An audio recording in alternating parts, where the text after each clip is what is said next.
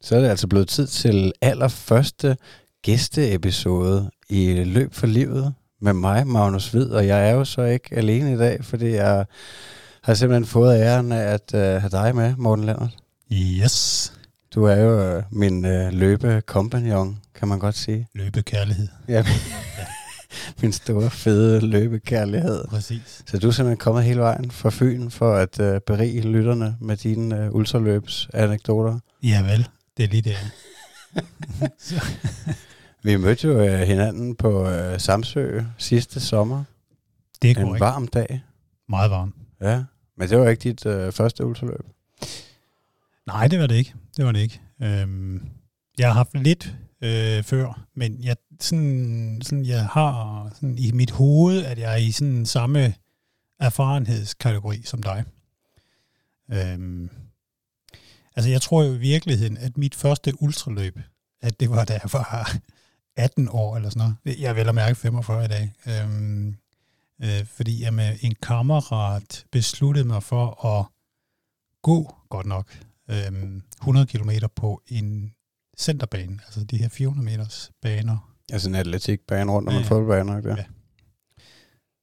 Og det, det jeg først kom til at tænke over det i dag, det kan vel næsten klassificeres som et ultraløb. Ja, det tænker jeg godt, det kan. Altså, det, der, eller også var det bare dumt. det der, jeg var ude i Skanderborg, det var også rigtig, rigtig meget gang. Så øhm, Men hvordan fanden, øh, det skulle da heller ikke særlig normalt som 18-årig, at beslutte sig for at, øh, at gå 100 km. nej, men det... Jeg vil ikke øh, give dig sådan en eller anden øh, forklaring. Nå, hvorfor jeg gjorde det? Nej, nej, det, er- det, det er jo sådan noget, gør. Dumme drenge, ikke det? Og så, når de er fulde, så udfordrer jeg hinanden. eller Nå, var I stive også? Nej, nej, nej, jeg tror, det var dagen efter. Okay. Det var også et eller andet med, at vi måtte ikke spise. Vi måtte kun drikke det vand, vi kunne øhm, have i tasken bagpå. Det var et eller andet åndssvagt. Det er også ligegyldigt. Det var ikke et rigtigt løb. Nej, nej. Øhm, men jeg har, hvad kan man sige, jo, jeg har haft et før øh, Samsø, sådan et officielt øh, løb, og det var øh, Salomon Hammer Trail, 50 miles. yes sir, på, øh, Born, eller på Bornholm i går. Jo. Ja, ja. Er det 81 kilometer? Er, er det rundt om øen, eller hvad fanden? Er? Nej, øhm, det er fire runder af sådan en halvmarathon. Mm. Øh, og det er øh, samme rund, da jeg var der i 21, kan det være? Nej, 22. Øh, januar 22. Øh, og det kan godt være, at de gør det her øh, øh, stadigvæk, men der var i hvert fald, jeg tror, der var sådan noget VM i trail halvmarathon og trail helmarathon. Og det var sådan samme rute, man løb på. Er, var de der samtidig med, at, at du var ude at løbe? Ja. Ja, sindssygt. så man blev sendt afsted, øh, øh, hvad kan man sige, på, altså for skudt, jeg tror vi startede klokken, det ved ikke, 6 om morgenen eller sådan noget, 8 om morgenen, Okay. agtigt. og så klokken 12, så kom de ud. Jeg, altså, jeg, jeg kender ikke, jeg kan ikke helt huske detaljen, men sådan cirka det. Jamen, jeg har ikke prøvet det der. Jeg har godt, øh, jeg har godt stødt på det nogle gange. Øh, altså, det bliver nærmest beskrevet som et af Danmarks mest udfordrende ultraløb. Mener jeg. Sådan terrænmæssigt i hvert fald. Det, det, det har i hvert fald øh, øh, øh, absurd øh, mange højdemeter. Ja. Øh, øh, så øh, det var da en måde at komme ind i, i, i sporten på. Og øh, jeg havde faktisk, øh, jeg skulle løbe om lørdagen, og jeg, jeg har kigget min, min ting igennem her på træningskalender og inde på, hvad hedder det, min sundhed og så videre. Jeg havde en positiv coronatest om tirsdagen Ja. inden løbet. Øhm, og var jo så syg. Øh, men havde sådan en fornemmelse af, når man ligger på sofaen, og overhovedet ikke rykker sig, så har man sådan en fornemmelse af, at øh, ja, det er sgu da egentlig meget godt. Det kan jeg da sagtens, øh, det her. Øhm, og der skulle jeg nok lige have været ude og løbe en kilometer eller sådan noget, inden jeg sådan stillede op til løbe, fordi jeg var jeg blev fuldstændig kvadret. Fordi at jeg var jo rask efterfølgende, eller, eller hvad skal man kalde det, havde ikke feber, men, øh, men alligevel totalt øh, smadret, så det var, jamen jeg, jeg tror det er noget det, øh, det er i hvert fald noget af det hårdeste, jeg har løbet, fordi at jeg var, altså, jeg var bare sådan død efter to kilometer eller sådan noget. Fuck, mand. Så jeg kom også ind, øh, altså, øh, som den sidste på min distance. Og var det vigtigt, vigtigt for dig at komme ind? Ja, ja, 100 procent. Ja. Øhm, ja, jeg tror cut-off var øh, 16 timer. Og så tror jeg, jeg var inden 15 timer og 20 eller sådan noget. Ja, kæft, det er også langt at være derude første gang. Ja. Ja, ja, ja men altså, det var, det var bare åndssvagt. Jo. Men jeg havde det sådan, sådan, min opbygning til det her løb, jeg skulle ud på, det var egentlig afslutning eller kulminationen på en lang række andre ting. Øh, Så det betød det sådan rigtig meget for mig. øh, Det her, det, jeg, jeg har egentlig altid løbet, fra jeg, øh, jeg var ung af, øh, og har også haft nogle, nogle ture, der var relativt lange, altså sådan 20 og 30 for mig selv. og så fik jeg en skade i, det ved jeg ikke, 32 år, lad os sige det, øhm, som forfulgte mig i 7-8 år, hvor jeg ikke sådan kunne komme ud og løbe igen, og jeg havde prøvet alle mulige mærkelige måder for at komme ud af det på, eller, eller hvad kan man sige, blive get well, og komme i løbeform igen, fordi jeg egentlig var så glad for det her med, at det er, det er jo mega nem træning, ikke? Øh, og det lykkedes mig så på at komme ud af det her, altså at blive frisk. Altså det, der typisk skete, det var, at jeg øh, efter den her skade, så startede jeg ud, og så spænede jeg afsted mm. i øh, en uge, og så var jeg skadet igen. Så det var sådan først, da jeg ja, det, som jo så tog øh, mange, mange år, 6-7 år, at det sådan lykkedes mig at sådan forstå det der med, at måske jeg skal starte rigtig stille ud, og det der med at løbe stille, at det måske skulle vare mange, mange måneder, inden jeg sådan langsomt skruede op. Øh, Og da jeg fattede det, så kom jeg jo sådan ligesom igennem det, og ja, så fik jeg, øh, jeg løb et maraton i efteråret 21, altså sådan officielt lidt. Øhm, og så tænkte jeg, nu, nu skal jeg sådan øh, fejre, eller hvad skal man sige, lave en, en markering af, at nu er det endelig lykkedes mig at komme ud af det der shit med, at jeg ikke kunne løbe, og det må da være at, at gennemføre et ultraløb. Så derfor var det vigtigt for mig, og så skete altså, der var bare, det var bare øh, virkelig bøvl med alt det der. Der var også den der orkan, eller hvad fanden var det nu, der var på det tidspunkt der. Altså på, øh, på løbsdagen, eller hvad? Ja, nu skal jeg lige, jeg, jeg åbner lige Garmin her. Ja, men det der, er der, der, der var øh, jo fordi færgerne blev aflyst, og Nå, men hvad fanden svømmede du så til Bornholm? nej, vi, øh, øh, det var jo kun hurtigfærgerne, Ja, okay. så vi, jeg måtte så tage nogle, hvad ved jeg, langsom færger. jeg må lige prøve at finde det. Men hvad fanden er det så? Øh, altså, er det det længste? Er, er det maratonet? Er det det længste før? Nej, jeg havde, øh, jo officielle, men for mig selv har jeg jo øh, lullet rundt øh, længere. Altså, der har du løbet 50 og Ja, noget på egen hånd. Ja, ja, øh. altså, ja, måske lidt længere. Jeg, jeg tror, jeg havde en tur på, jeg ved ikke, jo, måske 50 eller 5 timer, eller sådan et eller andet. Øhm, det var i hvert fald sådan min, min tanke, at jeg, at det der med 50 km, det ville jeg godt have styr på, inden jeg tog afsted. Mm. Øh, for ligesom at føle mig ovenpå mentalt. Så det ved jeg i hvert fald, at jeg, jeg havde løbet. Så Jamen, det kan jeg også huske. Altså, de første, Øh, første gang, jeg løb 50 der på egen hånd, altså, det var sgu også en, øh, en stor milepæl, ikke? Altså, fordi at det, at det kan jo godt virke en lille smule fucked op op i hovedet og tænke over, at nu har jeg tænkt mig at, øh, at tage ud i skoven, og, og så ikke komme tilbage før om øh, 5-6 timer, eller hvad det nu skal tage, at, øh, at knalde de 50 af. Og nu kan jeg se det her. Øh, Bornholm øh, ultraløb. Den skal lige læse det ind. er det et godt sted at starte, hvis du skal anbefale nogen helt nye derude? Nej, det er det ikke. Nej, der vil du vælge noget Ja, altså, med lidt mindre højdemeter. Ja, det vil jeg sige. Altså, det kommer jo selvfølgelig an på, hvor ens øh, stærke sider er. Nu, øh, som sagt, jeg er jo fra Fyn. Øh, ja. I det hele taget er Danmark jo ikke øh, sønderligt kuperet.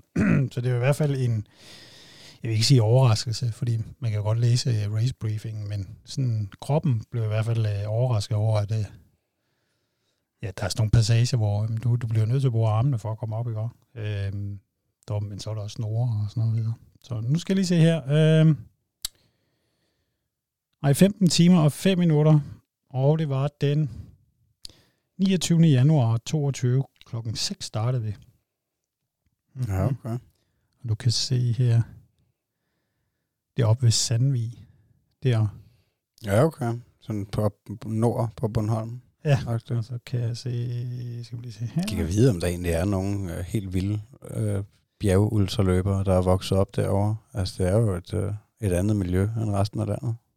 Jeg ved det ikke. Jeg ved det ikke. Nu kan jeg se her, øhm, jeg, har også, jeg har til Sydland også lagt sådan et billede ind for DMI. Uh-huh.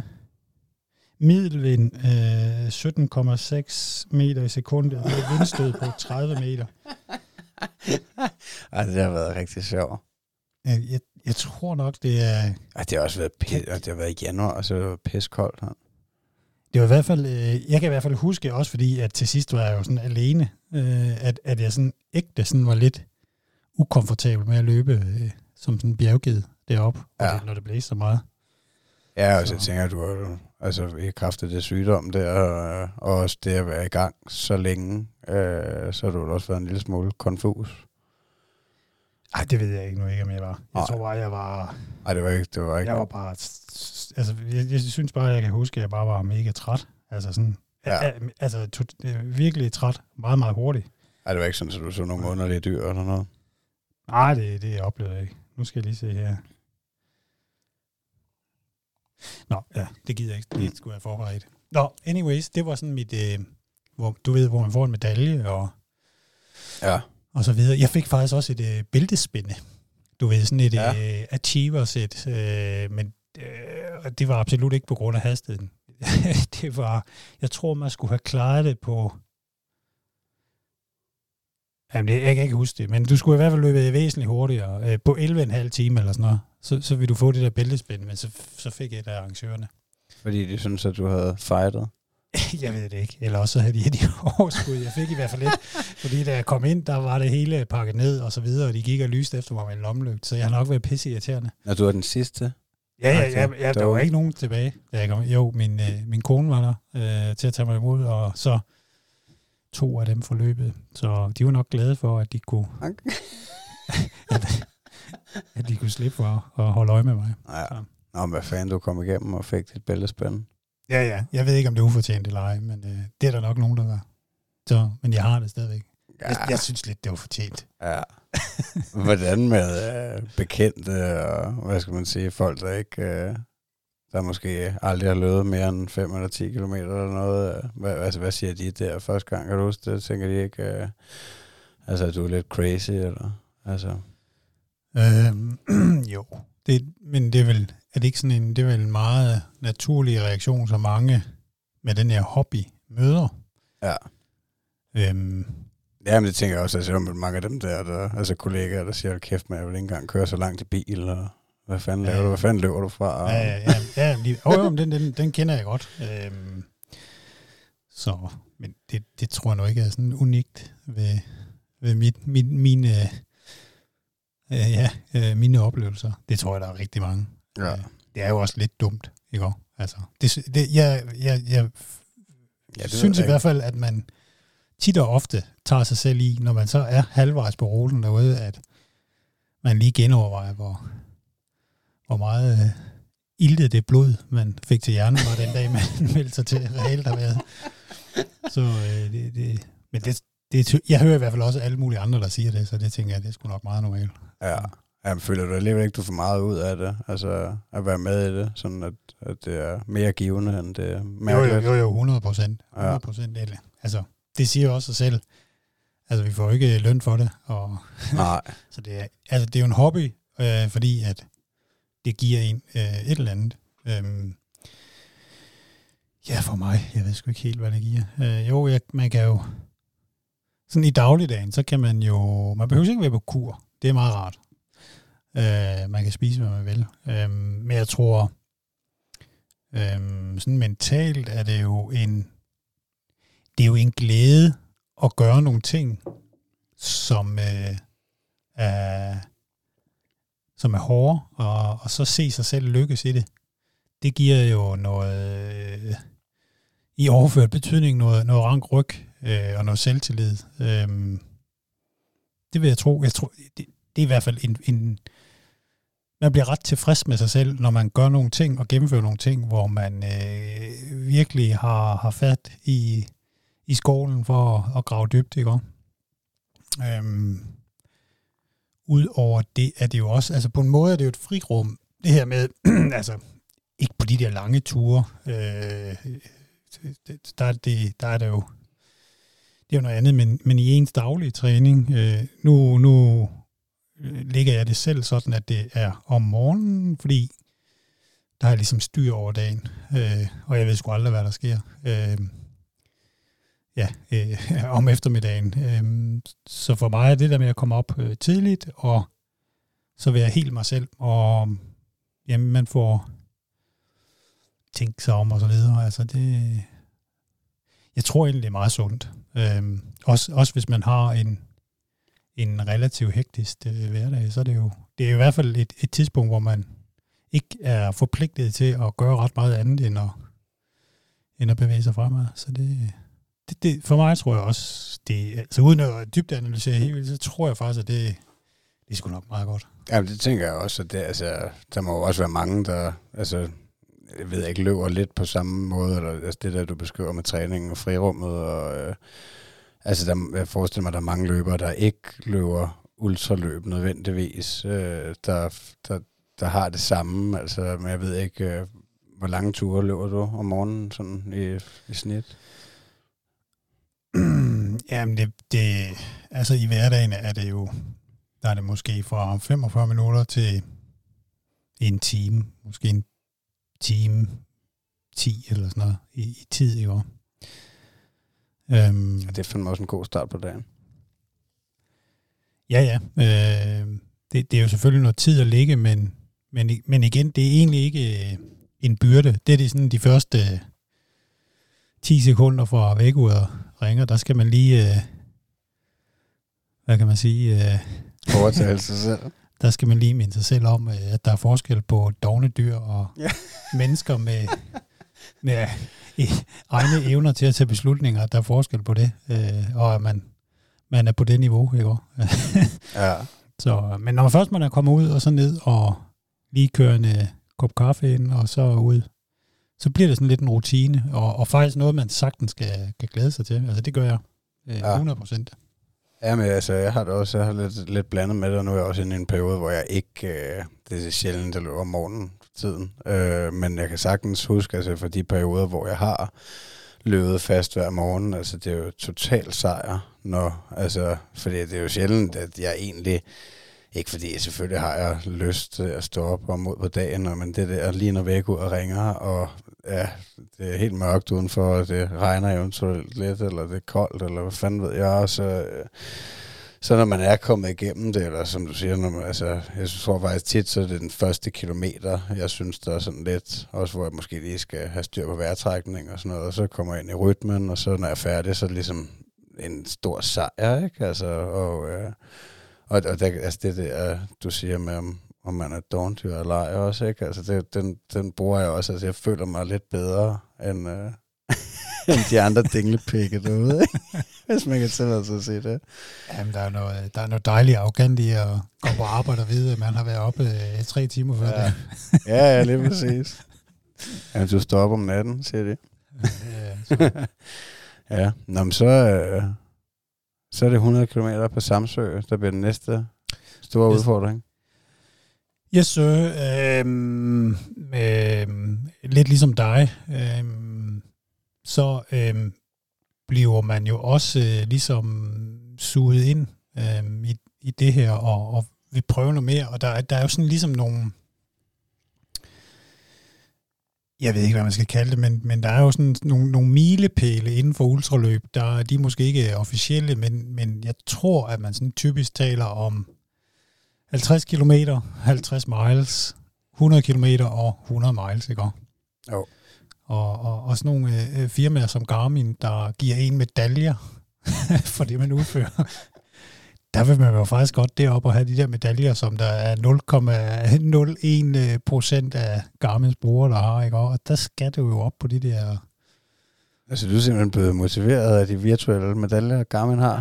Nej, nej, det, det er ikke det, men det, det er mere sådan i overført betydning, det der med, at det er jo nogle... Det, jeg tror, det er det samme, når du har de her backyards løb. Altså hvis du følger dem online eller deltager i dem, der kan du helt tydeligt se frafaldet ved, når man lige er kommet over 100 km eller ja. 100 miles eller sådan noget. Så der er sådan noget, der er noget mentalt i de der grænser der, som, som jeg tror rigtig mange, øh, altså det er sådan et niveau at, at have gennemført det der, eller det der. Så, så for mig var det næste step, at jamen, så kan jeg da også løbe 100 km og gerne vil, vil prøve det, og den her rejse med at træne hen til det, øh, og usikkerheden til, at man egentlig kan, kan gennemføre det, det er jo, det er jo spændende i sig selv, øh, lidt angstprovokerende, øh, også fordi man, man er så bange for at fejle, eller det var jeg i hvert fald i starten, altså sådan det der med, hvor pinligt det bliver, hvis man har sat sig et mål, mm. og så ikke når det, ikke? Ja. Og der er ultraløb jo en rigtig god sport, fordi det lærer man at øve sig i. Ja at recover ever, e-, efter at have mistet ansigt til sig selv. Øh, fordi at når du er ude på de her distancer, jamen øh, stort set i hvilken form du er, eller hvad din forberedelse har været, så er der nogle ting, du ikke kan kontrollere. Så du kommer til at, at fejle. Øh. Ja, for fanden. Men altså, jeg tvivler på, at der er nogen øh, erfarne ultraløbere derude, der aldrig har prøvet en DNF. Altså, øh, men jeg kan sagtens, altså den der følelse, at jeg, øh, altså jeg tror, jeg havde det sådan efter, øh, altså de første øh, to-tre løb, som, øh, som jeg ikke øh, havde DNF'et, øh, øh did not finish, øh, altså hvor jeg nok har skabt en eller anden drøm inde i hovedet om, at kæft, det går fedt, hvis man aldrig, altså, hvis man aldrig udgår af et løb. Ja, ja, men også det, øh, og, og, og, den der, hvad kan man sige, den der progression, hvor man ikke oplever og ikke øh, leve op til sine egne idealer, det er jo fantastisk, fordi at øh, man får et øh, verdensbillede og et, og et syn på sig selv, som om, at man er nok den i verden, den eneste i verden, som har den fysiske formåen og mentale kapacitet, som ingen andre på jordkloden har. Ja. Og det bliver jo slået i stykker. Ja, Ja, der er det meget sundt at være med i nogle af de løb og finde ud af, at der er sådan nogle rigtig, rigtig hårde hunde derude. altså, det må man bare Præcis. Ja. Det, men altså, ja, Samsø, der var også, altså, det der også, du siger med milestone, altså det var jo, ja, for mig var det også en, altså en kæmpe ting, hvis jeg kunne skrive 100 km på CV'et, og øh, jeg ligesom have vinget den af på en eller anden måde. Det, altså også fordi, det, ja, det lød så... Øh, sindssygt. Altså 100 km, det er jo ja, præcis. Sindssygt langt. Øh, og jeg havde, det var mit første løb på Samsø. Jeg havde løbet 50 og 70 på egen hånd inden da, og så tænkte jeg, jeg skal nok melde mig til et rigtigt løb, hvis jeg skal lykkes med at øh, løbe 100, hvis jeg ikke skal gå grædende hjem fra skoven mm. efter 60-70 km. Ja. Men det synes jeg jo, øh, altså kæmpe oplevelse på Samsø der. Hvad fanden var vi? Har vi været 30 eller sådan noget på 100 km distancen? Det, øh, og så, jeg også, ja. så var der, hvad fanden var der andre distancer? Der var maraton og halvmaraton. Var der noget længere også, måske?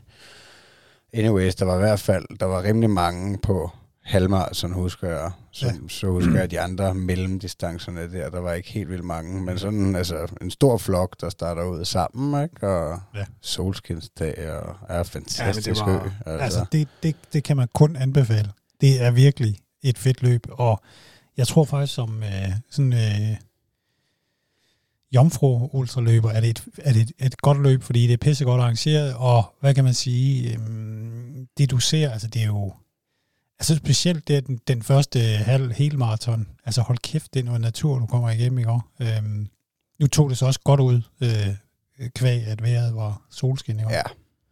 Det er bare sådan, jeg mindes det. Jamen, det var utroligt smukt, det føler jeg også, og det, altså, det er nok også rimeligt nok at huske den første del mere klart, fordi det jo alt andet lige bliver sværere på, øh, på anden del, føler jeg. Men altså, ja, jeg synes også, at øh, altså, det, det, det vil jeg da godt, øh, uden at jeg skal sidde og anbefale alt for meget med min, øh, min øh, begrænsede erfaring. Men jeg tænker, at det er en fornuftig 100 km at starte ud på, også fordi der var ikke, var ikke så langt imellem depoterne, og måske noget, der ligner 10 km i snit -agtigt. Ja. Og der var både bajer derude, og jeg ved ikke hvad, hvis man er til det. Altså, du har ikke prøvet at, at drikke en øl øh, under et ultraløb endnu, eller? Nej, ikke endnu. Nej. Men øh, det, det, det skal der til. Ej, jeg synes kanon løb, altså. Så, øh, jeg, jeg husker det som om, at, at vi støder ind i samme gruppe, sådan efter noget, der ligner 30-40 km, og så hænger en gruppe sådan fire mand et stykke tid. Ja, det tror jeg, du er ret i. Altså det der med, hvor man sådan, så er de, øh, så er man lidt foran hinanden, så er man lidt bagved, og, og så videre, ja. Og så er vi øh, i depotet noget, der ligner halvvejs sagt, det er 50 km, hvor ja. at, øh, at du, du siger til mig, skal vi ikke, øh, skal vi ikke hjælpe hinanden? Ja. At det var fandme den bedste håndtrækning, jeg har fået nogensinde, fordi at, øh, at jeg lå jo altså i røven af dig øh, resten af vejen. Ja. Øh, samme formation. Øh, og du endte så med til sidst øh, lige at stikke lidt af øh, på den sidste kilometer, men, øh, men ja, altså, jeg føler, at det var fandme en stor hjælp øh, derude, fordi at, øh, altså, at det bliver bare, det, altså det bliver lidt specielt, øh, især de første gange, synes jeg, når man kommer ud.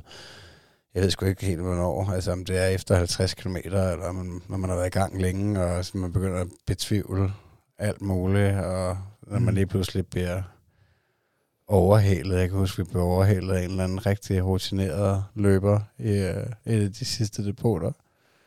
Hvor at, uh, ja, jeg tænker, kæft mand, og så var du ikke bedre alligevel, Magnus. ja. Nej, jeg, jeg, jeg, jeg kan tydeligt huske det, fordi at jamen, det var sådan en depot øh, op ad en eller anden vej, hvor at jamen, der var et eller andet, jeg sad i en havestol og knækkede og whatever. og så, så løb vi ud, og du løb bag ved mig. Og jeg tror, vi har løbet øh, 5 kilometer, hvor jeg sådan tænkte, altså, han er færdig. Han er færdig. Fordi du løb øh, simpelthen, du, som om du var ved at dø. Ja, fordi jeg stønner så meget. Ja, og sådan, åh, altså fuldstændig øh, som, som sådan en øh, øh, terminalsyg på et uh, hospice. Det var virkelig vanvittigt, ikke? Så det var jeg overbevist om, og så som kilometerne gik, så blev det bare sådan, jeg blev mere sådan, hold da kæft, mand, der skulle da, der skulle der krummer. Øh, altså, det, jeg, jeg fik en kæmpe respekt for dig, fordi at, øh, jeg kunne se, hvor meget du led, og hvor ja. meget du egentlig blev ved. Så men det tror jeg også, jeg har krediteret dig for efterfølgende.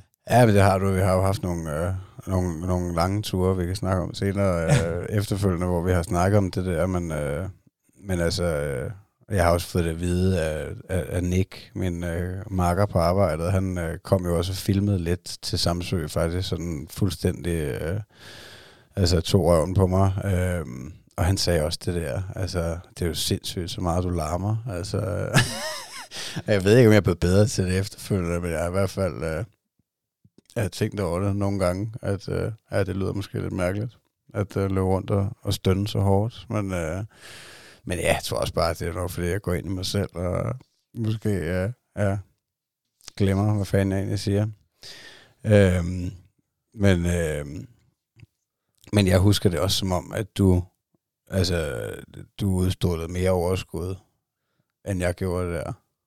Det, det kan godt være. Det, ja. det, det kan jeg jo ikke vurdere. Nej, men alligevel til sidst, altså jeg kan huske, det, der var et langt stykke på stranden til sidst, øh, hvor at, øh, vi også var nødt at gå meget, og det var kraftet med svært. Men altså, vi ender jo med at komme ind i en nummer 4 og nummer 5, ikke? Jo, det skal nok passe. Det er sgu en meget god. Det er sgu da cool. 100 km, synes jeg. Ja. Lukis. 12. Øh, hvis der er en øh, baggrundsstøj, så er det altså den nye kat, der prøver at bryde igennem, øh, hvad hedder det, døren, indtil hvor vi sidder. Jeg vil bare lige i talsætte det, fordi jeg har hørt det. Det kan godt være, at det er bare mig, der er ekstra sensitiv. Nej, jeg, har hørt det også. Øhm, hvad fanden, øh, hvad fanden kommer jeg fra? Samsø Ultra. Jeg synes, okay. det var en vel, vellykket første 100 km.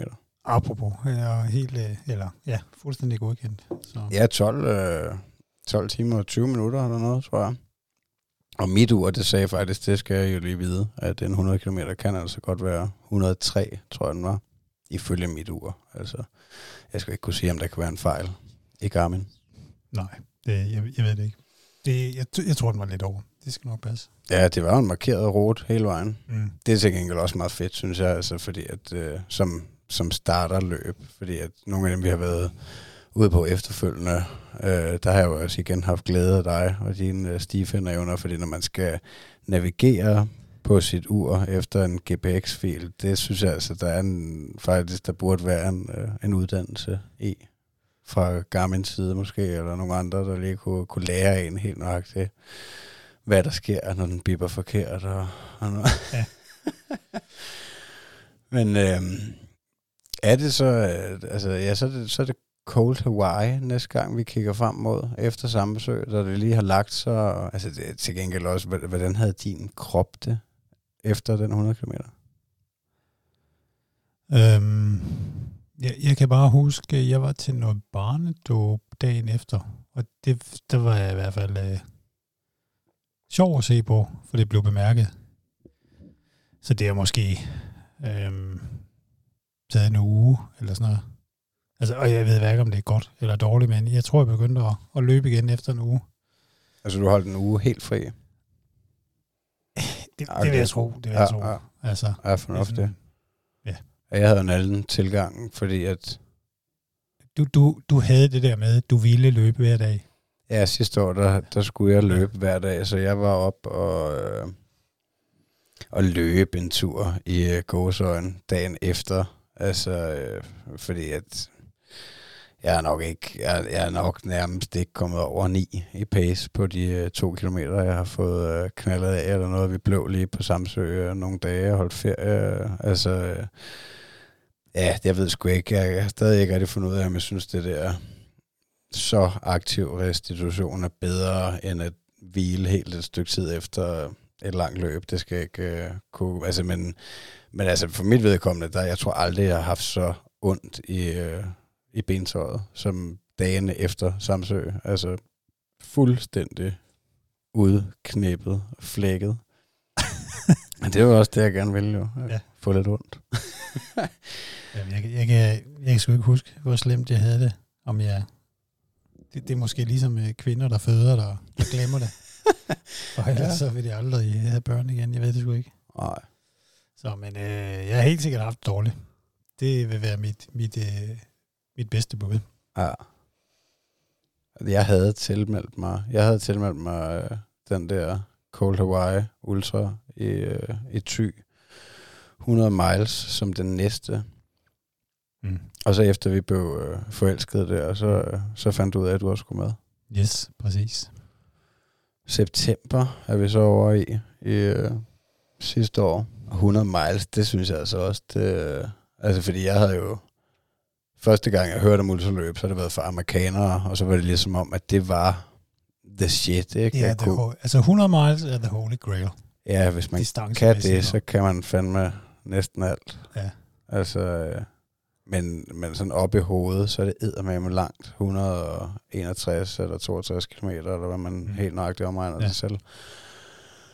Og, øh, og så synes jeg, at det blev endnu mere sygt, da vi Altså, øh, da vi er taget til Vestjylland, og vi så skal tage en bus fra målstregen i Akker til, jeg kan ikke huske, hvad fanden. Lykken, var det ikke det? Jo, det var Grønhøj Strand, tror jeg, det hedder. Men det var nok Lykken, måske. Men i hvert fald, så kørte vi, øh, ja, det der jo så svarede til, øh,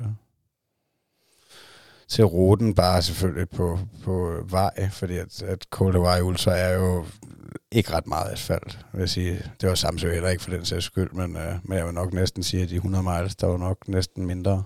Øhm, men altså i hvert fald så kører vi jo i bus i to timer, agtigt, for at komme derop, og der kan man jo godt sidde og tænke, hold kæft mand, skal jeg løbe? Skal jeg løbe det, som vi lige har kørt i bus, agtigt? ja, det var sgu en, øh, en stor oplevelse også, at stille til start der klokken 6 om aftenen. Ja. Sådan en øh, efterårs aften. Det var egentlig relativt godt vejr, tror jeg. Sådan måske lidt støvregn, men ikke, øh, mm. ikke noget vildt. Ikke sådan, som man kunne frygte, mm. at man kunne blæse væk over på vestkysten. Nej. Jeg regner det der. Ja, der starter vi jo mm. Ud. Første halvdel af ruten, første 81 km, er ikke mærket Nej. Øh, så der løber vi efter dit ur, eller det vil sige, jeg havde også tændt GPS'en på mit ur, men igen, så er det dig, der løber forrest og navigerer. Øh, Ja, altså jeg husker det som om, det var ekstremt teknisk og svært, den der første halvdel. Altså sådan noget skov og rødder og lidt strand også, ikke? Jo. Far vi vil. Nej, ikke ikke det. Øh, der er også sådan, hvor vi lige løber 50 meter forkert, eller, eller og så tilbage igen på ruten. Ja. Det var det, men, men jeg kan da egentlig huske, at jeg brugte ret meget energi på at holde styr på, hvor vi skulle hen. Eller energi, eller hvad sådan min opmærksomhed var. Jeg kunne ikke bare øh, øh, zone ind i mig selv i hvert fald. Nej. Så øh, Ej, altså det, det, det føler jeg også, at, øh, at jeg jo nok har været øh, jeg er pisse heldig, ikke? At, øh, at, at, at du ligesom sagde, at den tager jeg, agtigt. Øh, og vi ligger jo faktisk også, altså måske lidt færre løbere, der stillede op der, end på Samsø, der, altså, jeg ved, altså, måske, det kan også godt være, der var mellem 20 og 30 løbere, der stillede op der på starten til 100 miles. Der er jo så også nogle flere distancer, men de starter senere næste dag-agtigt. Ja.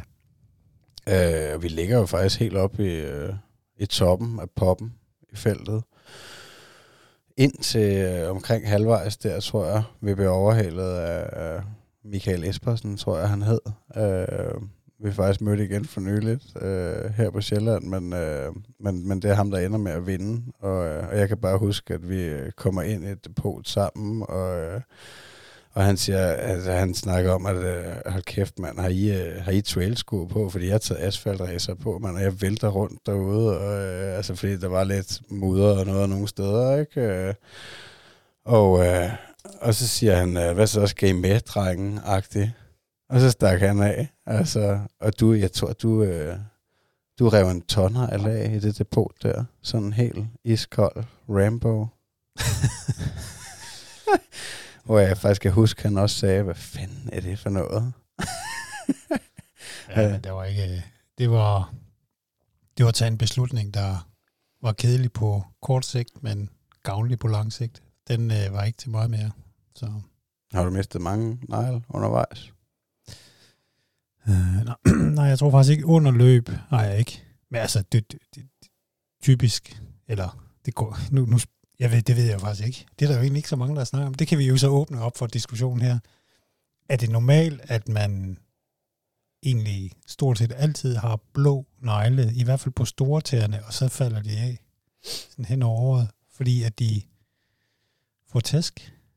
Du sidder og nikker. Ja, altså for mig, så, så er det blevet relativt normalt. Øh, men jeg er også med, med store tæerne. Jeg har godt nok lige mistet den, øh, den første lille tånegl.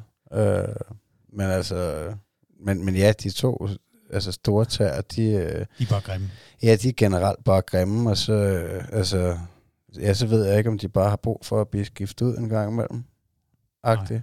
Nej. Nej. Det, altså, men ja, jeg tænker, det, det må være, det er jo noget, jeg vil blive klogere på løbende, jo flere gæster jeg får ind, og det var det. kan spørge ind til deres lækre fødder. spørgsmål. Ja. men altså, øh, men det, det må, ja, jeg ved sgu ikke, om det er noget, man kan, om det er noget, de kan vende sig til. At, øh, altså, men det må også have meget med selve løbet at gøre, for jeg føler jo også sådan et som det der, altså de er 100 miles øh, trail-løb. Øh, selvfølgelig, der var selvfølgelig mulighed for dropback faktisk der på halvvejen mm. øh, Men altså, jeg havde ikke... Jeg, jeg ville ikke, jeg tror jeg bare ikke, at ture og skifte sko måske. Jeg tænkte, ej, jeg skal fandme ikke have med. Så, falder, jeg, så falder tæerne af. men altså, men man har jo en mulighed. Man må jo føle, at de her rundeløb, jeg har prøvet efterfølgende, der har jeg jo meget bedre mulighed for at tage mig af mine fødder, men når man er ude i sådan et langt trailløb, så, øh, hvad hedder det, øh, altså, så er der bare vind og vejr, og altså, det er noget svært at undgå at få våde fødder, ikke? Så jeg tænker bare, at de bliver mere udsat. Ja, ja. Men så er det jo, at man skal være disciplineret, Magnus, og tage nogle beslutninger, der gavner dig om 30 km. Også selvom du får kolde fusser her.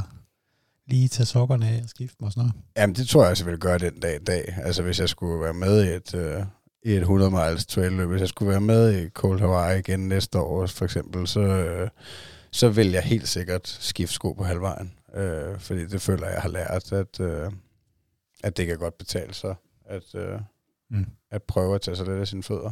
Ja. Men du havde egentlig, havde du ikke prøvet de der, øh, de der øh, sokker med fingre? Øh, nej, det er, det, det, det er nu. Det, det, er noget, det er noget, jeg lige har købt. Ja, okay, fordi det blev vi anbefalet. At, øh, Nej, men, nej, men det var ikke på Coldaway. Det, det var ved, ved Høj. ja, ja, ja, lige nok det. At, øh, men det, ja, det var simpelthen for at forebygge vabler. Jeg, jeg ved det ikke. Jeg har i hvert fald købt nogen, fordi at, øh, jeg tror, at mange af mine vabler, i hvert fald på lille til og hvad hedder det? Hedder det ringe? Ringetog? Det Ja. er, hvad jeg mener. Ja, den er svær, den der, ja. Ja, de er også grimme. Øh, men øh, der får jeg vabler, fordi at øh, mine fødder er simpelthen øh, skruet forkert på, så de sådan gnider op og ned af hinanden, og så tænker jeg, kan jeg vide, om det, det virker. Og Det ved jeg ikke. Det må jeg komme med en anbefaling om på et tidspunkt. Ja, ja vi laver en, øh, en toer næste år, Yes, tænker jeg. Ja. Men øh, Tilbage til, til Cold. Der havde jeg jo et, øh, et meltdown, eller øh, ikke et meltdown, men, men jeg gik totalt kold. Øh, nu prøver jeg bare at sige et eller andet. 90 kilometer. Ja. Øh, og endte med at øh, bæle ved en post, der lå ved 105 kilometer-agtig. ja, det var faktisk om morgenen, ikke, øh, da vi er kommet Ja. ud på den Ja. anden side af natten, og, og Ja. solen er stået op. Men ja, det var, det var nogle svære timer. Ja, ja, ja, det var det op til i går. Og det, det var jo... Øhm, jamen, det, det var jo så, hvad kan man sige, sådan første gang, at man sådan oplever det der med, at lige pludselig så, jamen så, så slukker det hele. Så slukker kroppen, og den vil ikke mere, og jeg kunne ikke, altså, jeg kunne ikke løbe og så videre. Altså, det, det var... Det, og, så det var jo en oplevelse og en læring i sig selv, og og øh, falde ud af det løb. Øh, og så, øh, så sådan efterfølgende skulle sige, Nå, du vil jo gerne løbe 100 miles. Ja. Så må du jo lige øh, træne op igen. Øh, og det, det er jo noget, øh, hvad skal man sige, der skal man også, øh, der lærer man også at, at ville ville noget. Ja, for Fordi at man er jo meget... Øh, jeg var i hvert fald skuffet over mig selv. Og så efterfølgende, det må du også prøve, når du DNF'ede, så går man altid sådan og sådan, ej, altså, var det nu virkelig så hårdt? Og er det ikke bare dig, der er, var svag i momentet, og så videre? Øh, fordi man jo hurtigt glemmer, øh, øh, hvad for en, et tilstand man var i i går. Altså, fordi jeg, jeg, jeg ved, jeg kom hjem, og jeg har sådan en termometer, der optager Mm. det er sådan noget, øh, og, og jeg fik sådan hamrende feber. Sådan øh, en time efter jeg kom hjem og sådan noget, så det, det, det var bare et eller andet øh, galt. Jamen, du havde også været syg op til løbet. Altså, du havde faktisk Ja. spist øh, hovedvinspiller-agtigt, øh, inden vi gik i gang. Ja, jamen, det er rigtigt.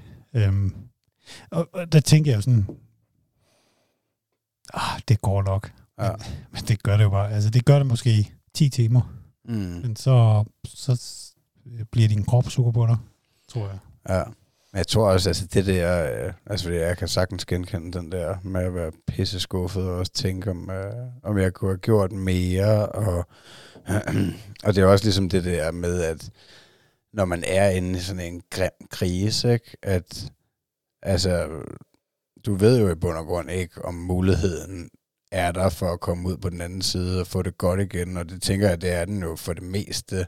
Altså, men øh, ja, det, det hjælper jo ikke noget at banke sig åben i hovedet. Anyway, så er det nok bedre det der med at sige, nå ja, ja du vil jo egentlig gerne løbe de 100 miles, så vi må hellere kigge på en, øh, en ny billet.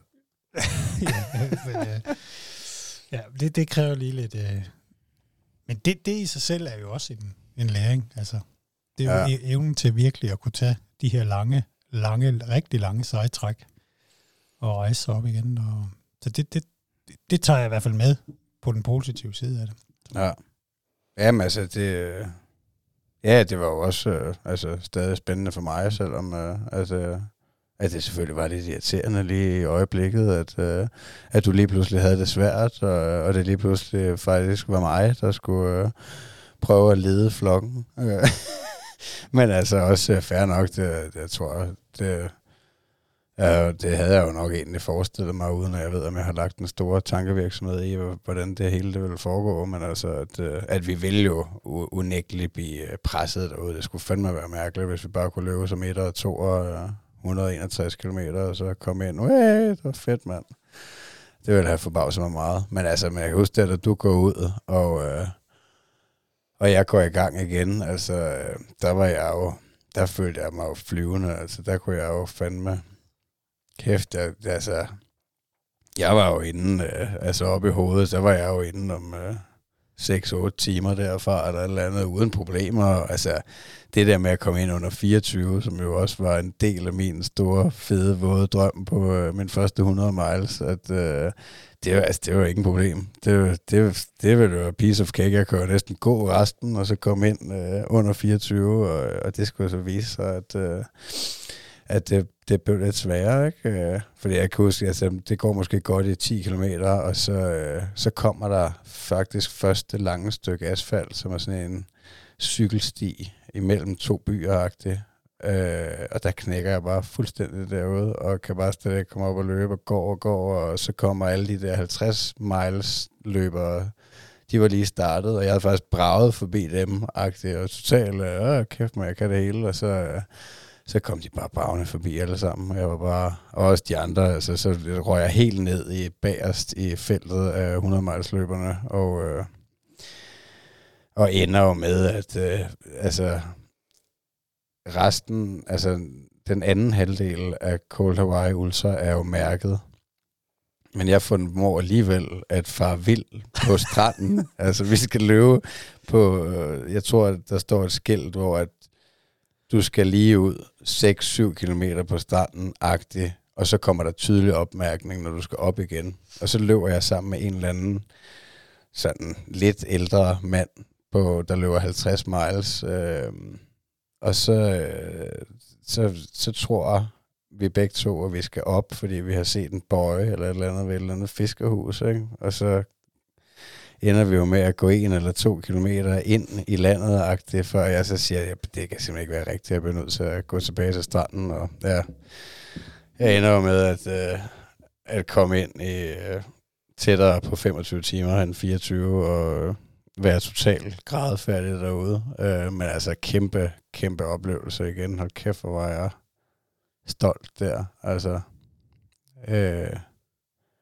og fuldstændig knækket. Altså ja, det der, altså, jeg gik jo seriøst og, og græd lidt derude på, øh, på stranden, fordi jeg synes, det var så svært det hele, og det gjorde så ondt, og øh, ja, det var bare helt af helvede til det hele. Men, øh, men stadigvæk, altså, så går der jo et par dage, tror jeg, for at, øh, at jeg begynder at hungre efter den næste oplevelse. Fordi jeg, altså, det føler jeg, når vi har, når jeg har været i de her løb, så altså, jeg snakkede også lidt om det i, i den sidste episode, jeg lavede alene, hvor at, altså, den her, der er ligesom sådan en, øh, jeg får sådan en form for efteroplevelsesdepression.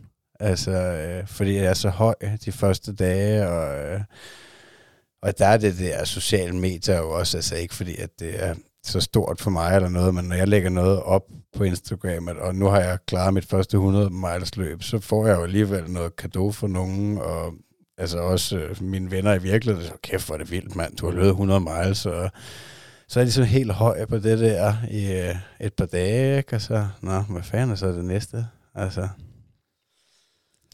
Ja, og, og så og, og, og tilmelde sig det næste løb, det er jo så dejligt gratis. Det er jo, den, det, det, det er jo øhm, hvad kan man sige, de tomme kalorier, det nemme.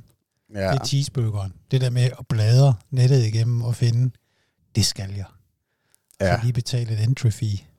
Og når du så trykker submit, så, så skal du tilbage og spise salat. Eller hvad skal jeg sige? Så, så åh, fuck, nu skal jeg forberede mig til det. Ja. Øh, ja. Havde du egentlig nogen sådan, øh, altså speciel træningsprogram eller træningsstrategi i forhold til, øh, til både ja, 100 km og 100 miles for den sags skyld, at, øh, at løbe det første gang? Øh, jamen, jeg tror egentlig, øhm, jeg gør det, jeg gør, gør det stadigvæk på samme måde. Jeg, jeg køber sådan nogle træningsprogrammer på den uh, app, eller det software, der hedder Training Peaks. Okay. Øhm, som jo altså hvad kan man sige, det er jo, en, det er jo, en, det er jo sådan en universal øh, platform, der integrerer op imod alle de her løbeure, der findes, øh, Polar og Garmin specielt. Øhm, og så betaler du for en træningsplan. Og så øh, kommer det ind på uret, øh, og du kan følge, hvad du, hvad du skal og så videre. Så og for mig virker det rigtig godt, og det gør det helt sikkert ikke for alle, men øh, jeg har, øh, i og med, at det er det her om morgenen og så videre, og så jeg har sådan lidt brug for at vide, hvad skal der ske næste uge, så jeg også skal planlægge det, ikke? Og så kan man lige flytte lidt rundt på det, øh, øh, hvis ens langløb ikke skal være om søndagen, men om lørdagen eller whatever.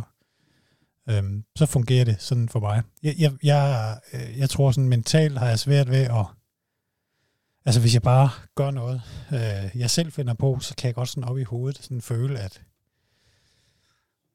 at øh, det bliver for fluffy, og jeg ikke følger en plan, og øh, for udisciplineret og så videre, men i virkeligheden tror jeg hverken det er bedre eller, eller værre end, end så meget andet. Det er bare det, der, der lige passer til sådan en type som mig, og også med den hverdag, jeg har. Så. Men altså, den fortæller dig alle ture, du skal have agt, eller hvad? Jamen, så siger den så, øh, du skal løbe øh, fartleje i dag, og du skal løbe et foundation run i det her, nogenlunde det her tempo i, i morgen, og så videre. Så, så ved jeg, altså når jeg slår øjnene op, så ved jeg, om jeg skal, øh, øh, øh, hvordan, hvad jeg skal løbe. så du planlægger simpelthen altså en, en uge ad gangen, også hvor mange kilometer du så skal løbe hele den uge? Ja, ja det er så en træningsplan, der ja, ja. har det for mig, jeg går. Jo, jo. Og, og i virkeligheden, det, det er jo sikkert ikke det mest optimale. Det mest optimale er jo nok at have en personlig træner, jeg går til det, men Øh, ja, men altså, jeg har ikke ambitioner om at, at kunne leve af det her. Det er bare en hobby. Øhm, og så det er bare det værktøj, der virker for mig. Ja. Øhm, så, så jeg ved, hvad jeg skal i morgen, og på torsdag, og på fredag, og på lørdag, og så videre. Og for mange vil det jo være en slags spændetrøje, og det kan jeg sgu egentlig godt forstå, men det virker bare godt for mig. Mm. Så. Jamen, har du aldrig prøvet at løbe mere, end planen siger, for eksempel? Jo, altså, jo, jo, i længde. Men, ja. men, men øhm, jo, selvfølgelig har jeg det, fordi så har der været...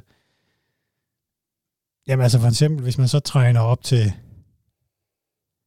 hvad ved jeg, Værhøj. Det, det er det sidste, vi lige har været på sammen, ikke? Så sådan et træningsprogram, det er måske 21 uger eller 22 uger. Men så vil man godt lige på, hvad ved jeg, øh, det, det her Roskilde Fjord rundt, 75 km, et eller andet fur, mm. 50. Øhm, og så, øh, ja, så har jeg bare sådan skiftet den uges lange løb ud med det. Ja. Og om det fuldstændig korrumperer øh, den der træningsplan, det tror jeg ikke igen, fordi den er jo ikke reelt lavet til mig. Det er jo bare sådan et, du er doven, du gider ikke at, at komme med nogle tal selv, så her har vi nogle forslag, ikke? Ja. Det tager jo heller ikke højde for, om du er syg eller skadet eller Nej. så videre, ikke? Så. Nej, så det, hvad får den? Så får den bare, hvad du gerne, hvad det er, du vil træne op til, og hvor høj du er, og hvor tyk du er, det og så... Ja, men jeg tror ikke, den tager højde for det. Nej, okay. Det, det er bare sådan et, det, det er måske... Øhm, jeg tror, det...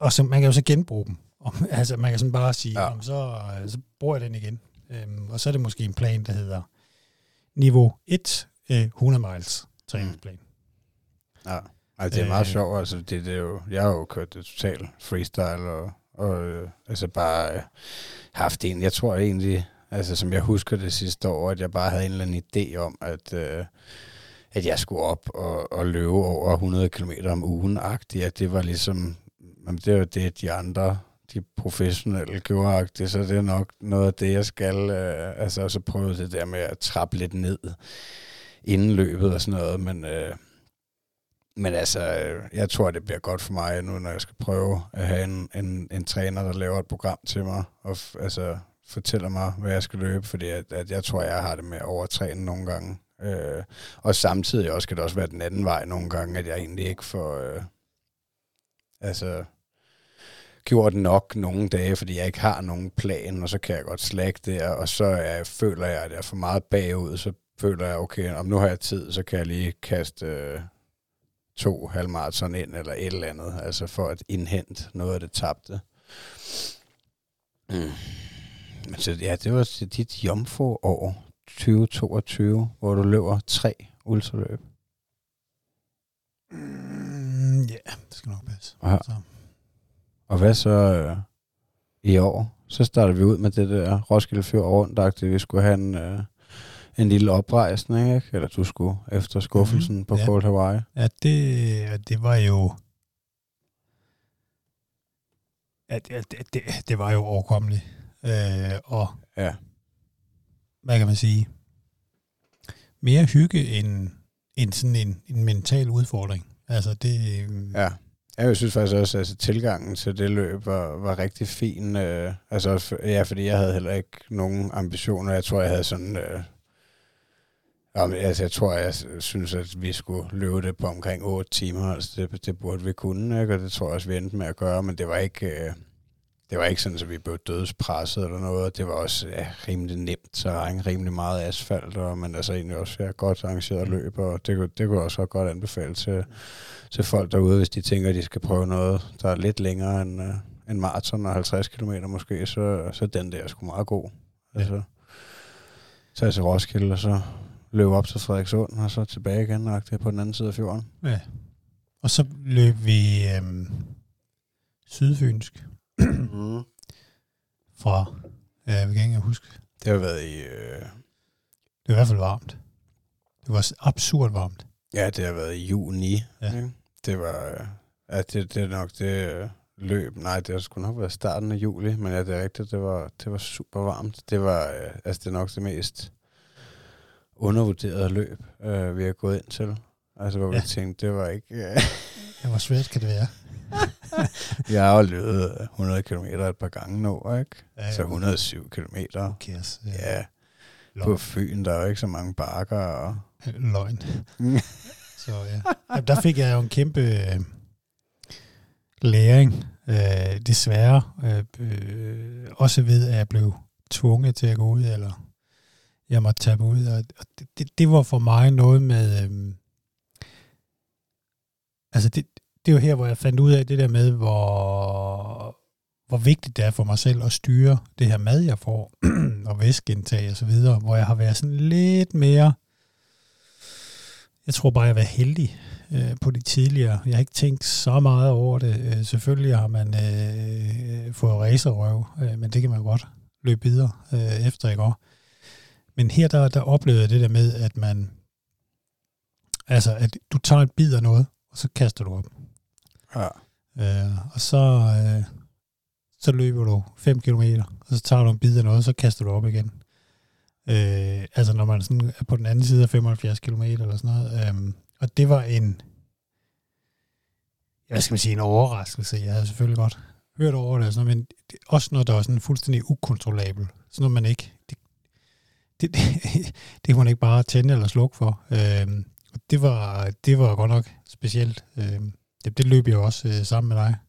Ja, jeg tror, vi er... Altså, jeg føler egentlig, at, øh, at de første 50-60 km, de, øh, de går egentlig rimelig fint. Altså, men ja, det er rigtig varmt, og... Øh, altså, og udfordrende terræn undervejs. Øh, altså, sådan noget stenstrand, hvor man næsten ikke kunne bevæge sig hurtigt, medmindre man er meget, meget god balancekoordinerende. Er ikke særlig bange for, at... Øh, at falde og brække et ben. Altså, øh, men, øh, men ja, så lige, lige, altså, vi havde lige fået et par sodavandsis, de der sondolje, stod øh, Paul, arrangøren, øh, frisk fyr. For helvede, Paul. Ja, hashtag for helvede, Paul.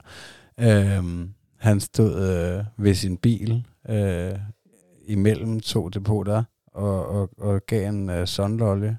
Og så var det derefter, der, øh, der begyndte du at få det rigtig svært med, med at blive bleg. Men der var også langt, altså der var relativt langt imellem depoterne, synes jeg i hvert fald i forhold til, hvis man sammenligner den med Samsø, så har der nok været tættere på 20 km her. Og det var meget low-key, altså ikke fordi det var Samsø også, der var nogen af depoterne, der var bemandet, og så var der nogen, hvor det bare var en køletask ude under en busk, eller hvad fanden ved jeg.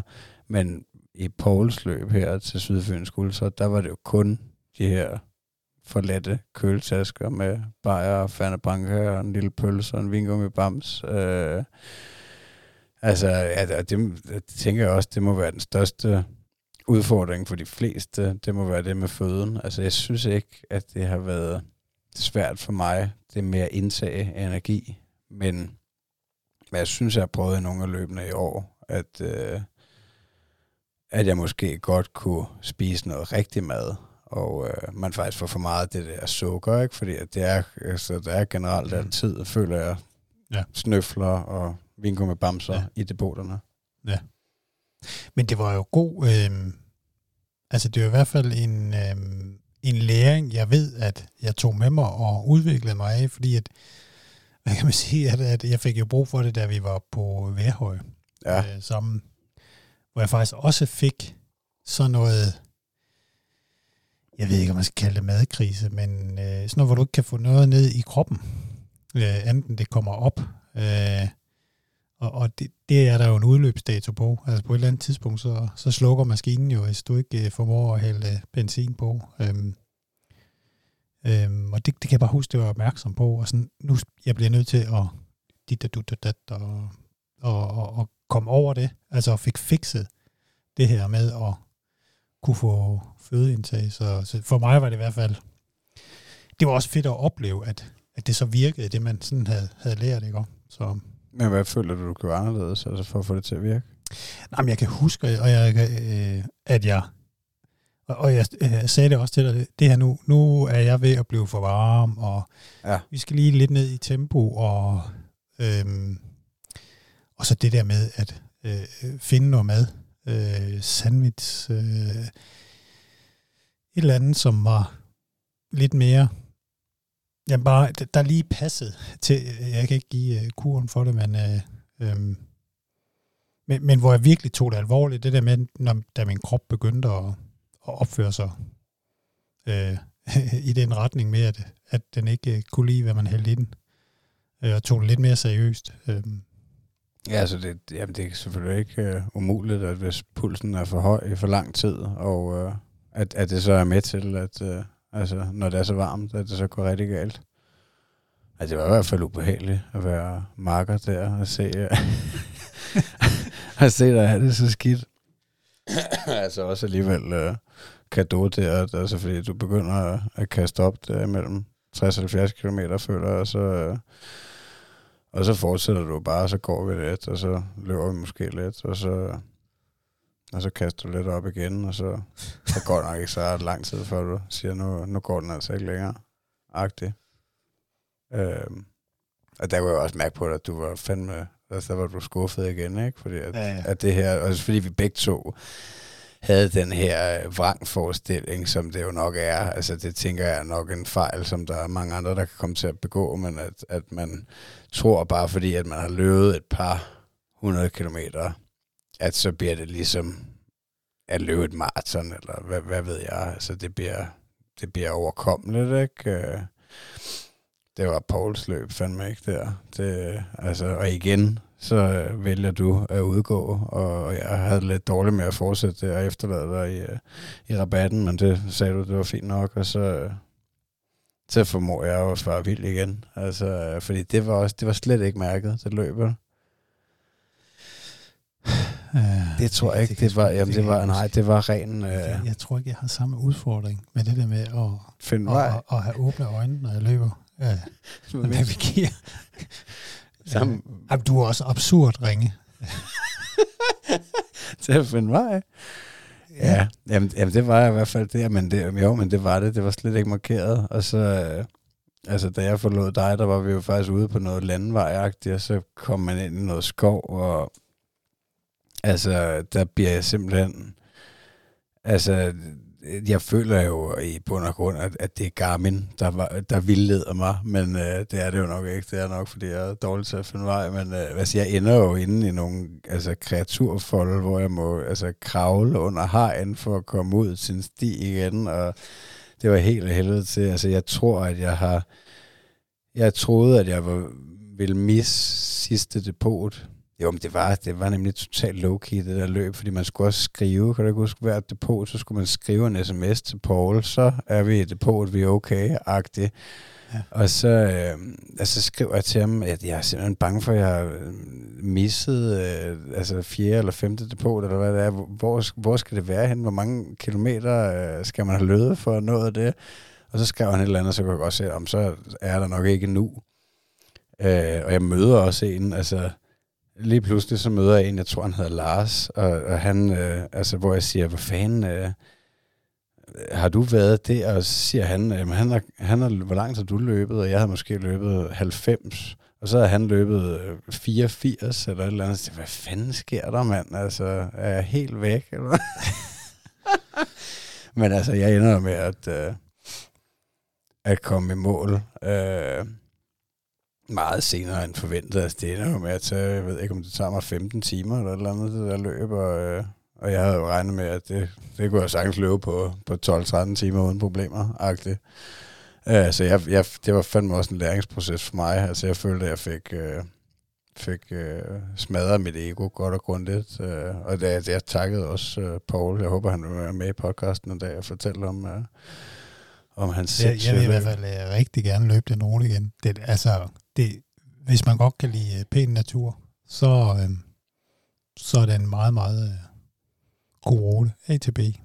Ja, det synes jeg. Altså, der var også meget, øh, meget varieret terræn. Mm. Altså, øh, det var jo lidt sjovt, at vi, øh, vi ramte øh, fjeldrevens øh, vandrearrangement. Øh, altså, vi, øh, vi var jo ved at blive kørt ned af, af hikere, øh, faktisk, der gik i modsat øh, retning også. De var selv med mange, men altså, ja, fed oplevelse. Selvom øh, det selvfølgelig gjorde lidt ondt.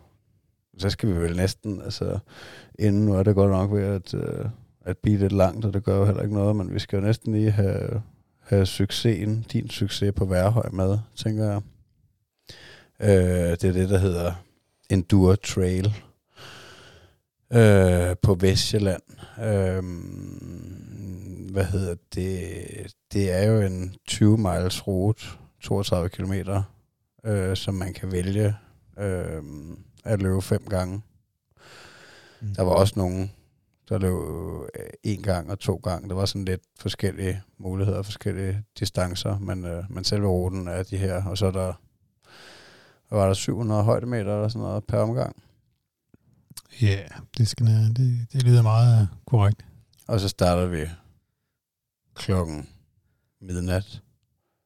Ja. Det var altså specielt, fordi at, øh, at øh, jeg bor jo ikke, jeg bor en halv time derfra, og det var dejligt til en forandring, ikke at skulle tage hele vejen til Jylland for at øh, løbe et ultraløb eller noget, der ligner, men, øh, men jeg indlucerede mig på en campingplads med mit telt øh, lige ved siden af, hvor jeg øh, tænker, så kan jeg nappe lidt om eftermiddagen, inden vi skal starte der om aftenen. Ikke? Og det ender selvfølgelig med, at jeg ikke kan sove, og, og jeg har været vågen siden øh, kl. 4-5 om morgenen. Ikke? Øh, og så kommer du øh, klokken 10 om aftenen eller et eller andet, så sidder vi derude på den campingplads og drikker kaffe ud i et eller andet drivhus. Så, øh, ja, jeg bare husker, jeg var fucking træt. Altså.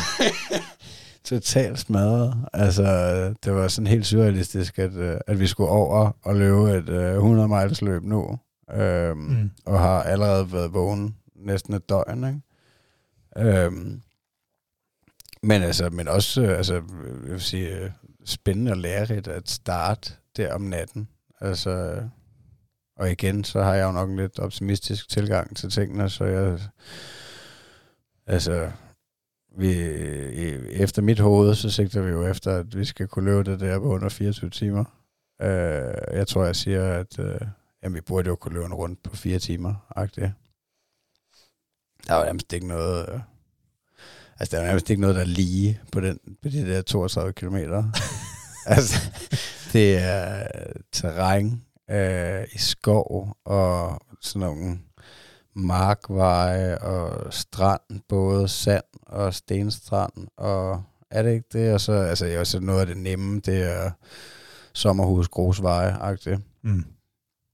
Jeg tror, vi ender med at løbe først rundt på fem timer-agtigt. Så kan man ja. jo godt se, at ja, okay, det kommer i hvert fald aldrig til at ja. uh, kun tage under et døgn, det her. Så bliver runderne jo alt andet lige langsommere, stille og roligt. Det må man sige. Jamen, jeg er heller ikke født så optimistisk som dig. Nej. Jeg, jeg trækker dig typisk i den anden ende. Også for, du, for du bliver for ked af det, når du ikke lever op til dine egne målsætninger. Men hold kæft, mand. Altså, igen det der, altså, ligesom på uh, Cold Hawaii, synes jeg jo, der, der var du godt nok langt nede i, uh, i sølet der, da solen stod op, men jeg kan bare huske den der følelse, at altså, også fordi jeg havde gået og glædet mig til det, at man er så lang tid ude i mørket, og så, okay, nu bliver det morgen, så giver det energiboost, og solen kommer. Det var også fedt, altså på hver høj der, øh, uh, Enduro Trail, at, uh, at det på morgen, og uh, ja, altså, men det, jeg føler aldrig, at det var nemt. Altså, jeg føler ikke, at der var nogen af runderne, der bare gik sådan smurt, vel? Nej. Det, det, var, det er også et... Øh, der er i hvert fald øh, passager i det løb, der er rigtig tekniske. Ja. Ja, det var det, det, altså. Det, det er der. Altså, jeg ender jo med, at øh, DNF, at gå ud i fjerde runde, ikke? Øh, fordi altså, jeg, jeg var simpelthen... Altså, jeg var også øh, jeg var helt energiforladt, og øh, havde bare en kæmpe krise, jeg ikke følte, jeg kunne komme ud af, men jeg var simpelthen bange for at blive skadet, altså, øh, fordi at, at der er vi jo sådan bevæget os ind i anden nat det er i hvert fald blevet mørkt, og øh, altså, man skal sætte med at koncentrere sig for alle de rødder der, og sten, og hvad har vi? Du var i hvert fald... Øhm, du, du var rigtig smadret. Øhm, fordi jeg kan huske, at jeg... Altså, jeg kan huske, det gik op for mig derude, at nu skal jeg lige sørge for, øh, nummer et, at, øh, at du ikke lige, øh, øh, hvad ved jeg, falder ud over en øh, skrant. Øh, men jeg skal også til at lave noget time management på det her, for vi kan nå cut-off. Fordi at vi jo begge to var enige om, at vi skulle begge to ind, øh, no matter what, ikke også? Øhm, Øh, så jeg lavede noget øh, hovedregning og så videre, øh, og der tog jeg fat i dig, fordi det, det var sådan, jeg, jeg løb måske øh, 200 meter, og så stod jeg stille og ventede på, at du gik op. Mm. Sådan, sådan var det sådan et, et godt stykke, hvor jeg sagde, Magnus, vi bliver, vi bliver nødt til at sætte tempoet op, fordi at, øh, jeg vil have, at vi skal nå hen til det her inden for fire timer, fordi når vi så gjort det, så har vi x tid til det næste, og så har vi x tid til det næste, og så kan vi nå det ind inden 32 timer, hvis det var det, der var kort over. Mm. Det er meget sjovt, det der. Altså, det, det er faktisk spændende også, det der med at, uh, at begynde at arbejde i det der delmål, når man er derude. Mm. Og uh, altså, jeg er jo godt klar over, at jeg har været pisseirriterende der, fordi jeg har været så, uh, så langsom, altså nede og, og bevæge mig 3 km i timen eller et eller andet. Uh, kunne jeg forestille mig. I, i, i ja, jamen, det, det var det, fordi det var læreren, der ikke om, men og, og jeg, du var jo bare slukket sådan uh, kognitivt, fordi da jeg så gav dig den information, ja. så din respons var, jamen, uh, det er altså ikke min oplevelse. Jeg synes, at det går meget godt. uh, og, og, uh, så det var... Og så var jeg jo... ja, uh, så luftede du, at det, luft var ved at gå ud af, af ballonen, og du skulle stoppe. Øhm, og så, øh, men du vil godt løbe øh, forbi næste depot. Mm. Øh, og så hjem, ikke? Og der kan jeg i hvert fald huske, at vi havde en snak om, hvor jeg sagde, jeg, øh, at, at, at, altså på det tidspunkt, vi er i hvert fald ikke efterladet ude i de der, BM, på de der BMX-stier. Nej. Øh, fordi du var jo bims i bøtten øh, på det tidspunkt. Du var i hvert fald ikke, øh, du var ikke, øh, du kunne ikke selv finde hjem. Nej. Lad mig sige det. Så øh, der havde vi lige lidt et par øh, snakke om, hvordan er det. Men det gik jo godt. Øh, eller, hvad kan man sige, du blev afleveret i, i gode hænder. Øh. Ja, ja, men jeg tror, jeg havde nok, øh, altså jeg indså nok i løbet af, af den der fire runde, at altså, det foregår sådan her, man, der er et depot på halvvejen af de to, øh, 32 kilometer. Øh, og jeg ved sgu ikke, øh, jeg, jeg, altså, altså det er før, før halvvejsdepotet der, at jeg nok begynder at, øh, at, at, øh, at være ret overbevist om, at, øh, at jeg nok kommer til, øh, ikke kommer til at gennemføre de 100 miles. Men så til, tror jeg bare, at jeg tænker, jeg vil godt igennem runde 4, jeg vil godt selv komme ind i, i måldepotet, ikke? Øh, altså, jeg skal helst ikke... Øh, jeg, det er nok igen det der med, at... Øh, jeg ved sgu ikke, om det er pinligt, som jeg synes, det var pinligt, at hvis jeg skulle ringe til Race Direct, så siger jeg, er der nogen, der kan, er der ikke nogen, der kan komme og hjælpe mig? Agtigt. Øhm, men det ender jo så med, fordi at, øh, at man løber ud på noget vej, øh, agtigt et stykke, inden man så drejer op mod det her værhøj, som var noget af det sværeste på ruten. Men altså, hvor det egentlig går op for mig, at når jeg hvis jeg fortsætter den her vindkilde strandvej, så kommer jeg jo tilbage til målområdet, så jeg behøver jo ikke, jeg behøver ikke løbe rundt fire færdig. Øhm, og jeg ved sgu ikke, altså igen, følelsen bagefter, altså, det er jo ikke fedt, altså, det er jo ikke, øh, jeg vil som sagt rigtig gerne øh, aldrig nogensinde DNF et løb, men, øh, men jeg følte, det var nødvendigt der, også i forhold til de andre løb, jeg har kigget frem mod og sådan noget. Men følelsen bagefter, altså, kunne du ikke bare have gået, agtigt, tænker jeg. Men det er klart, så, altså, som du siger, så vil der jo være stor øh, sandsynlighed for ikke at nå cut-off alligevel. Altså, fordi hvad ender du med at komme ind i 30? Ja, jeg kan i hvert fald huske, at da jeg, øh, da vi skilles, så er jeg øh, presset på tid. Mm. Så jeg må gå sådan markant op i hastighed, øh, og jeg tror, det er sådan et eller andet med, at så skal jeg nå det på fire og en halv time, skal jeg nå til næste checkpoint. Og der kan jeg bare huske, der sparer jeg nemlig en halv time op. Og så går det lidt hurtigt og sådan noget, så jeg kommer ind ved 30 timer eller sådan noget. Øh, så, så der har jeg to timer igen. Men, der, og der, men der, der har vi jo haft rigtig lang tid, hvor vi har altså øh, spaceret. Ja. Ja. Jamen, for, formår du så at, øh, at løbe det meste af den sidste runde? Ja, ja, ja. Altså, jeg, jeg, jeg var også... Øh, på en eller anden måde var jeg jo øh, friskere, eller hvad skal man sige, fordi at, at vi to jo havde gået ja. rigtig lang tid sammen der i på fjerde runde. Ja. Øhm, at du så også lige øh, måske skulle, øh, skulle have varme runde 5, fordi det der jo egentlig sker i efter jeg forlader dig, så kommer der jo det her, der har været varslet skybrud. Øh, altså det har jo egentlig været, været varmt igen. Altså, ja, det sagde du også tidligere, at du øh, var på grænsen til at få det dårligt igen øh, den dag, fordi det var, der var høj sol, og, og det har jo været op at kysse 30 grader i løbet af dagen. Men så har de varslet det her skybrud, og det kommer jo så klokken 10 om aftenen, eller et eller andet, 10-11 stykker. Altså, ja. øh, jeg er jo nået ned i målområdet og har lige snakket med dem lidt, og øh, så går jeg over til campingpladsen, og så skader man mig lige lov for, at, øh, at jeg blev skyllet igennem. Altså det var sådan, så jeg gik rundt inde på campingpladsen og kunne ikke finde ud af, hvor fanden teltet var henne, fordi det hele, altså det væltede ned, og jeg kunne ikke se noget, jeg havde så ondt af mig selv, og så kunne jeg også heldigvis tænke på dig derude, der trods alt nok havde det værre oppe i skoven. øh, hvordan var det? Øhm, jamen det, det, jeg kan også huske, fordi det, det virkelig stod nede der, at jeg faktisk havde problemer med at finde vej, fordi at jeg ikke kunne øhm, se, ja. eller altså forstå mig ret, at jeg ikke kunne se så lang tid, så, så langt øh, frem.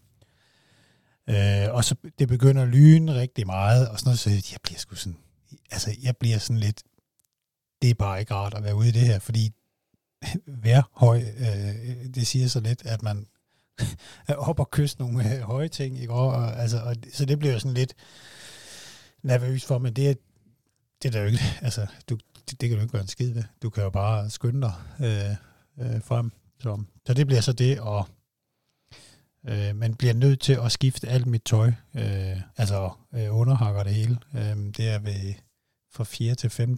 runde, og får noget spaghetti kødsovs, og så er vi nogen, der sidder inde i det der tæppe der, øh, inde i det der, undskyld, det telt der, øh, fordi at altså, løbet er ikke officielt lukket, vel, men de ser helst ikke, at man løber ud i det der øh, øh, lyn. Altså det er jo mere på grund af lyn, det er jo ikke på grund af, at det regner, ikke? Øh, så der sidder vi inde i noget stykke tid, indtil at, nå, jamen, what the fuck, det, lad os nu bare, vi har jo kun én runde tilbage. Ja. det er jo kun 32 kilometer. Så, øhm, så går vi ud i det igen, og så er det så går der en time eller sådan noget, så, ja, så stopper det med at regne, og det er jo, mange gange, så er det jo, så er det jo godt vejr, øh, bare det ikke regner i år. ja. Så det var det. Ja. Jeg har kæft en oplevelse, mand. Og altså, ja, der får jeg jo en nogenlunde normal søvn over i teltet, og så kommer jeg over til dig, der, der er du i mål. Altså, det var jo fedt at se, også fordi, at, altså, at nu føler jeg jo, at vi er blevet rigtig gode øh, løbebodies, og så, øh, altså, jeg var, må indrømme, jeg var lidt nervøs på Sydfyns så for, om du havde lyst til at, øh, at stille op igen, fordi at, øh, at du DNF'ede og virkede så skuffet. Men, øh, men der går jeg ud fra, at, øh, at den sejr på Værhøj, den, øh, den har gjort, at der er blod på tanden øh, til meget, meget mere. Ja, ja, det er der jo. Og, og, og nej, jeg vil på, på sydfynsk. Øh, det, det, det var ikke. Jeg tror ikke, man skal være det her... Altså have den her hobby, hvis, hvis man har et problem med at skal rejse, skal rejse sig op en gang imellem, øh, når man har fået nogle tæsk. Øh, så så det, det, har egentlig ikke, det, det er ikke noget, jeg sådan har haft i, i overvejelse at sige, Nej. Ej, hvor er det synd for mig. Nej. Det, bliver, det bliver nok bedre af, hvis jeg aldrig prøver igen. Ja. Altså, det er kun i momentet, at, øh, at Nå, ja, skuffelsen ja, ja, er så stor, ja, ja, 100%, og tænker, men altså, fanden det, er jo, det er jo det samme som det moment, du har, når du er midt ude på et løb. Der øh, kan du også nogle gange overveje, om, om du var fuld eller, eller lignende, da du sejlede dig op. Fordi Ja. at det slet ikke var så fedt, som du havde. Ja, for Men helvede. det mand. tror jeg er, en, er ganske normalt øh, for mange. Ja. Ja, det bliver, det bliver spændende at få flere løb sammen, og vi skal jo, øh, vi skal jo til øh, Way Out af det næste i øh, Silkeborg. 30. marts, tror jeg, det bliver dit første backyard-løb. I Silke Bronx, ja. Ja. Jeg ved ikke, om der stadig er billetter, øh, men øh, hvis I sidder derude og drømmer om at løbe backyard, så er det nok øh, der, I skal kigge hen i hvert fald, øh, fordi at øh, Horsens og Runner Clock, de er i hvert fald udsolgt. Så er der jo nogle andre hen mod efteråret. Øh, der er noget oppe i Odsherred, der blev løbet samtidig som Skanderborg, og så er der noget på Bornholm. Dem skal jeg ikke kunne sige, om de er udsolgt, men backyard generelt er jo til synligheden sindssygt populært og også mega fedt koncept. Altså, jeg glæder mig sat mig til at øh, prøve kræfter med det igen. Og, øh, og jeg glæder mig til at se, hvad du synes om det. Altså, Ja, det gør jeg også. Det er jo et, øh, et, et det forestiller mig bare. Altså nu, nu kan du få mine tanker øh, jeg prøver det. Jeg forestiller mig, at det er jo sådan et koncept, man, der enten falder en godt, eller falder en rigtig dårligt. Mm. Mm. I, med mindre, at man bruger det til at opnå en bestemt distance. Øh, men, men jeg tror, eller mit, altså min indgang til det er, at man skal gå ind i det med den mentalitet, at man skal vinde. Også selvom, at hvis man lige går en meter væk fra sig selv og tænker rationelt, så kan man måske godt regne ud, at man ikke kan. Men jeg tror, det er svært at deltage i det, hvis du ikke går ind med den mentalitet, at du skal vinde, fordi jeg ved i hvert fald med mig selv, hvis, hvis man så siger, jamen, øh, for mig handler det om at løbe 100 km. Når du først har nået 100 km, jamen, så tager du ikke en runde mere. Så, så jeg tror, man skal sådan sætte sig det andet i hovedet. Men det må, det må man jo se. Det, jeg, Ja. det er jo, jeg er jo i hvert fald rookie her. men så du kommer til Silkeborg for at vinde? Øh, det, det vil jeg nok sige nej til i den her podcast, men når jeg, når, jeg, når jeg stiller op til det, så er det i hvert fald det, jeg har tunet mit hoved ind på, for ellers så... Øhm, Ja, man kan selvfølgelig også Så- se det på så- en anden måde, at du kommer for at løbe så langt, som du kan. Altså. ja, ja, ja, ja, selvfølgelig ikke. Fordi Ja. det har også været min tilgang, altså i, i backyardløbene, at, øh, at, at, at, at ja, både at vinde, øh, så arrogant som jeg er i min øh, rookie-hjernen, men, øh, men i hvert fald det her med at løbe så langt, som jeg nu kan, ikke? Øh, jamen, det bliver, det bliver spændende. Jeg håber, at I, øh, I nød det derude. Det gjorde i hvert fald, morgen. Det var fandme øh, fedt, og øh, halvanden time næsten. Det ja, synes jeg det er sgu meget. Det er røvsygt for de andre. høre. Men øh, det, må vi se. Ah, nej, altså hvis I ikke øh, kan få nok af Morten Lennart, så er han jo at finde i den Stolte Far podcast også. Jeg kan ikke lige huske, hvad episodenummer det er, men jeg er sikker på, at hvis I søger på hans navn, jeg linker også til det i beskrivelsen. Det, det skal jeg lære. Øhm, så er han aktuel i uh, Ritter og Hvids julekalender fra den 1. december hele vejen til den 24. Der kommer et afsnit hver dag med mig og Niklas Ritter og Morten Lander og Mark Dyrnitz. Måske ligger der et lille bonus nytårsafsnit også. Hvem ved? Giv det øh, et lyt, og øh, glem ikke at klikke like and subscribe. Giv det alt det kærlighed, du vil. Tak for det, Morten. Det var så lidt. Vi ses.